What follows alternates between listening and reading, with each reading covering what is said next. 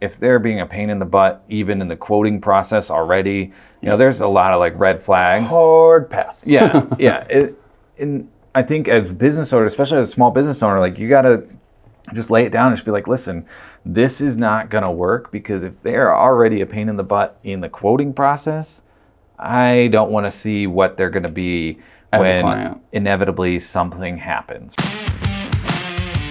Welcome to the Big Brand Theory Podcast by Blackwood Creative.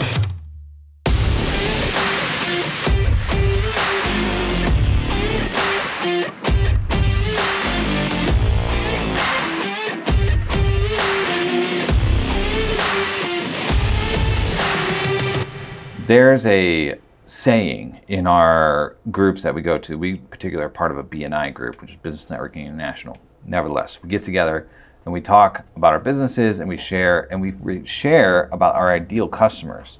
And one of the things that they say in there, which I'm so grateful that they do, is that you're not supposed to say, I'm looking for anyone because then you're just anyone who whatever and almost anybody is my customer all that kind of stuff a lot of people especially as they're like just getting started in business they're like yeah anybody i'll take that business i'll take this business anybody will be fine.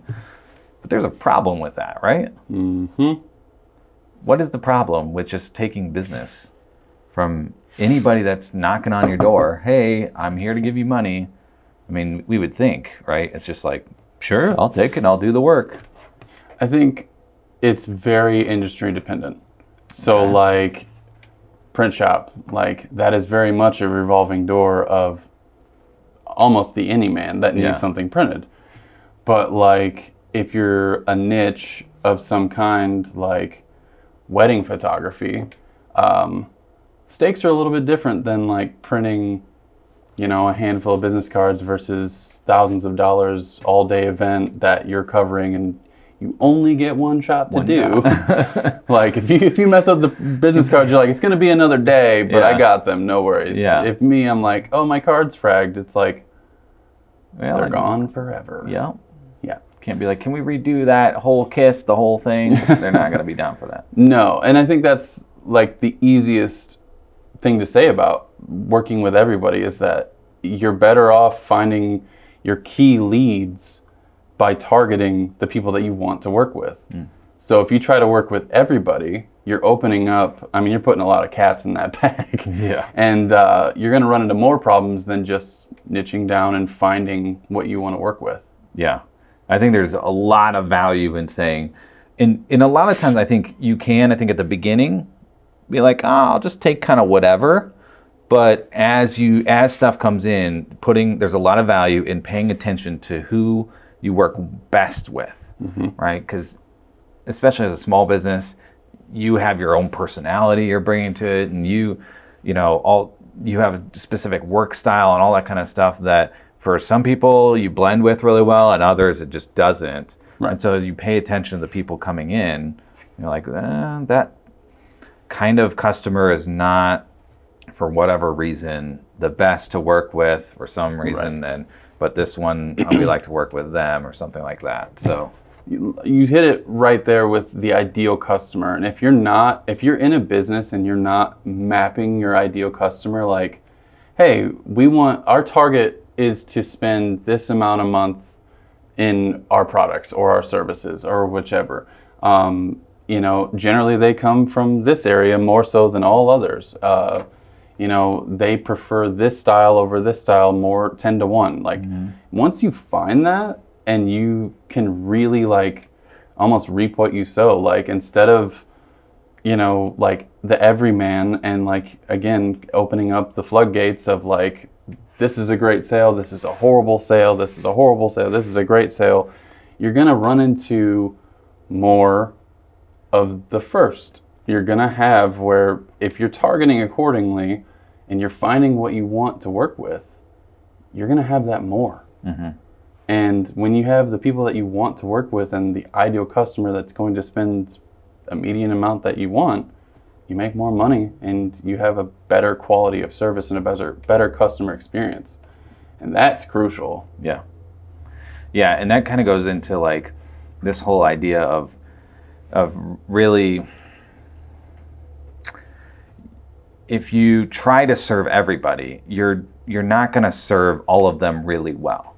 No. You're going to come in and you're going to say, "Well, uh, I'm I'm too busy. I've got all this other stuff," and you're going to look down and you're going to say, "Look at all these all these clients we have, but they're all, you know, 80% of them are low paying and high maintenance and all that stuff." And you're like, "I don't I don't really want to work with them. I like this top 20%." And that's your goal. That's that's your ideal clients. The top 20% that are probably giving you 80% of your revenue. Right. And you pay attention to those demographics, those types of, you know, if it's a B2B, those types of businesses, all of that type of stuff, and what type of, uh, this can even dictate like the types of services or products that you have to say, like, what are the ones that they want? And you can look at, I don't need these other ones because my core clientele doesn't use it. So if mm-hmm. I don't have that, yeah, I'm going to lose some of my lower 80% clients. But all that's okay. It's making room for more of the best stuff and not just the good or okay stuff. And that's the refinement Right. of your services over time. Right. Like you said, when you start out, I mean, even with me with wedding photography, the, I would say the first 10 weddings that you shoot are generally just all across the board. Like mm-hmm. you have, like, it could be a cheap at the park wedding, it could be a very expensive at the park wedding, it could be whatever. But generally, you learn who you work best with the more you work. And if you're not doing that and you're just kind of coasting, like you said, you're not servicing as best as you can if you niche down and you find your ideal client. And the other part that you said about, um, you know, the top 20%, yes, you want to you want to gauge that because if you only go by the top 20% and you cut out 80% at any point in time, if those 20% leave, then you're in hot, hot water. Yeah, you don't want to all your eggs in one basket. Right. And But, yeah. that's the part where I think being targeted is appropriate because you can still target and still service, you know, close to your ideal client. But if somebody walks in and they're completely, you know, an, a B type versus we want A types, like, then that's just, it just doesn't work. Like, there's no point in forcing uh, a non ideal client to be an ideal client because they never will be. Yeah. And I think that there's a generic also application to this in that when you when you look at any type of customer, even if they check most of the boxes of your ideal clientele, there's also things like other boxes that like you need to look at um, for our cleaning business, for example. If we have somebody who is is bugging us on price, but is also very picky on their on the cleanliness of their home, we don't really want to work with them. Now we want to do a great job, but we feel like you're probably never going to be a happy customer because you don't want to pay for it and you're going to nitpick all of our work.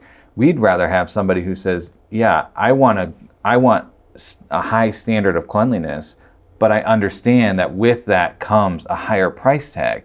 Now you may have others that they don't really they don't have that high of a level of I need it to be perfect. I don't want to see a speck of dust anywhere.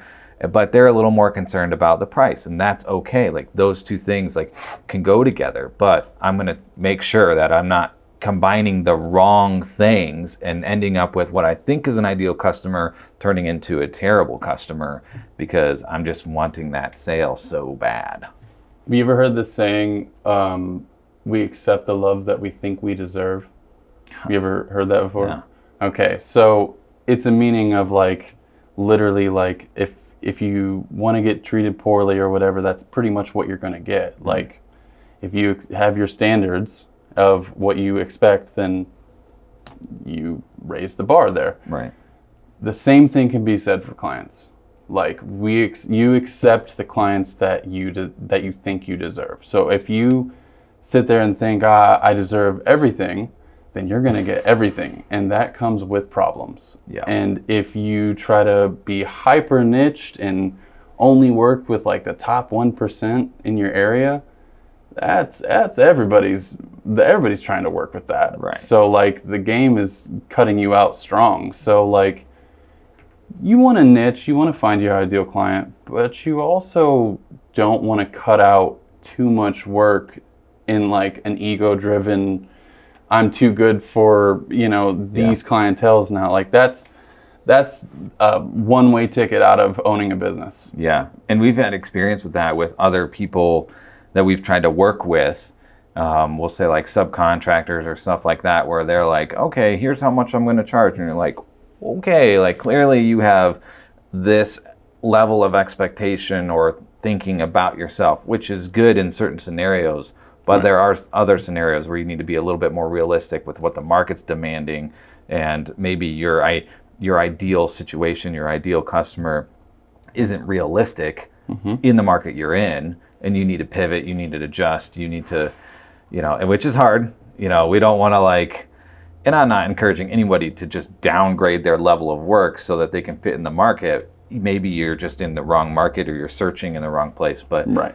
but really you got to pay attention to that aspect of like is this going to work in the market that i'm in That is like one of the most truest statements in business is like you can have a great business, a great product, a great service, you know, a great team, but if you're in the wrong area where they don't need it, but there's 10 other places that they do, I mean, how many businesses have failed just from being in the wrong spot? yeah. Absolutely. So like, you know, that cheap piece of real estate over in the, you know, a little bit, you know, bad side of town, you know, with crime or whatever, like it might seem like an opportunity, but then it might not be. Like Yeah. it's it's one of those kind of things where it's a double-edged sword. Like you can cheap out on one thing and gain the ability for something else, but usually when you cheap out on something, it usually bites you in the butt. So how do we go? How do we go about like if we can't if we know that we can't w- like just accept work and work with anybody? Like what are the what should we be focusing on or like paying attention to right on the what are some of the indicators of like this is going to be a good customer this is not going to be a good customer? We already mentioned the one where if they're like high maintenance but are you know pegging you on price that's that's probably never going to be a great customer no matter what business you're in. But like what are some other indicators of like this what what things should we look for? Uh, my default for my ideal customer across the board good communication hmm. So if you send an email to them they get back to you within a few hours or that same day. You know if you email somebody and they take a week to get back to you like that's not ideal. Yet that's not going to work when you have a design you're working on or you're trying to schedule something with them and you can't hear from them in a week like that's bad.